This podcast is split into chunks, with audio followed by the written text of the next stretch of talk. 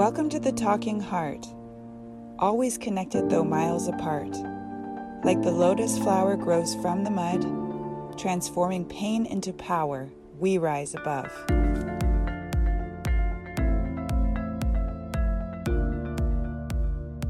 Intimate long term relationships can be rough, and we all know that.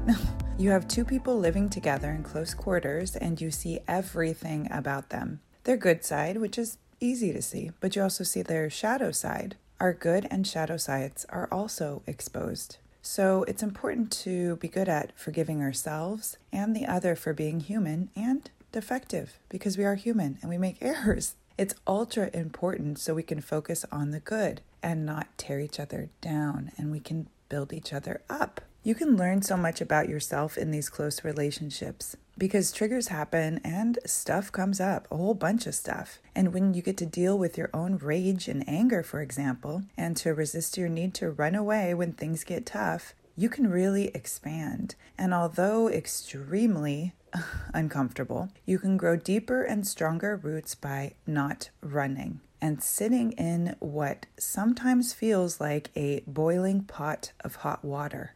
Eventually, with practice, you can train your skin to handle the heat.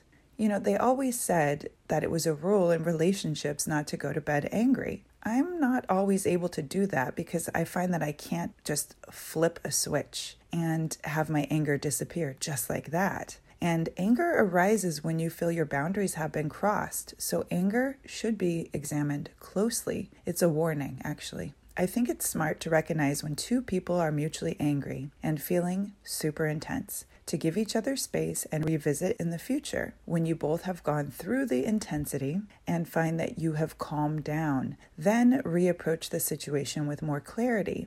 Approaching situations that are inflamed will only cause more fire and inflammation, and perhaps a larger explosion that has the potential danger of destroying your relationship if you're not careful. We need to be careful what we say to each other and how we speak to each other when angry because those blows can really, really damage and hurt our hearts. They can create resentments and they have the potential of breaking our trust for each other. When in close relationship, we can get enmeshed and confused. We can have blurry boundaries when looking from within the relationship instead of taking more of an objective approach. It's super important to step back and to mutually agree and decide to practice listening to each other and seeing the situation from the other's perspective. This shows compassion, understanding, and care for each other. If you see repetitive patterns, especially patterns that pin you against your partner and turn you into enemies instead of a team, both people need to first recognize that this is a point of contention and to mutually agree to find solutions to avoid the same exhausting fights and scenarios from arising again.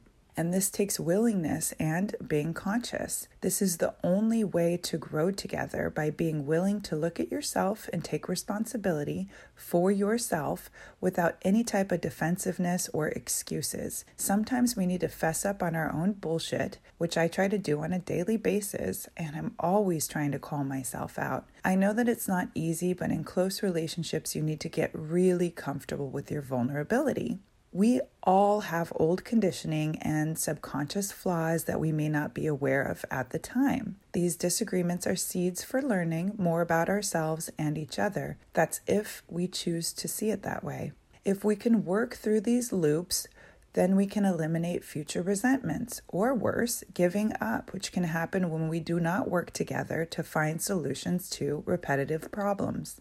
Because it makes you feel that the relationship is hopeless if you're never getting anywhere. Both partners need to be willing to make adjustments and to change and find solutions and to listen. Relationships are a two way street, and the more honest you are with yourself, the more honest and authentic you are with your partner.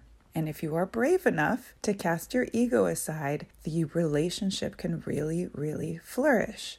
It's not easy. You will experience a lot of ups and downs and all arounds, but walk through it. And if you can get through hard times together and you can make it through this boiling hot cauldron, the closer and more bonded you become. Mutual respect is huge, and there can be no respect without boundaries. So it's important to make sure that you know what is your responsibility and what is the responsibility of your partner, and keep it as simple as possible. Draft a foundational agreement and everyday things that keep your foundation solid and stick to it. Be committed to it and do not deviate. Decide who does what and when, and get that all on paper and get your foundation set. With a solid foundation that is built through time, your structure can become unbreakable. But without this, your structure will crumble. So communicate, communicate, communicate, and be kind. And then also learn how to create peace and harmony within your relationship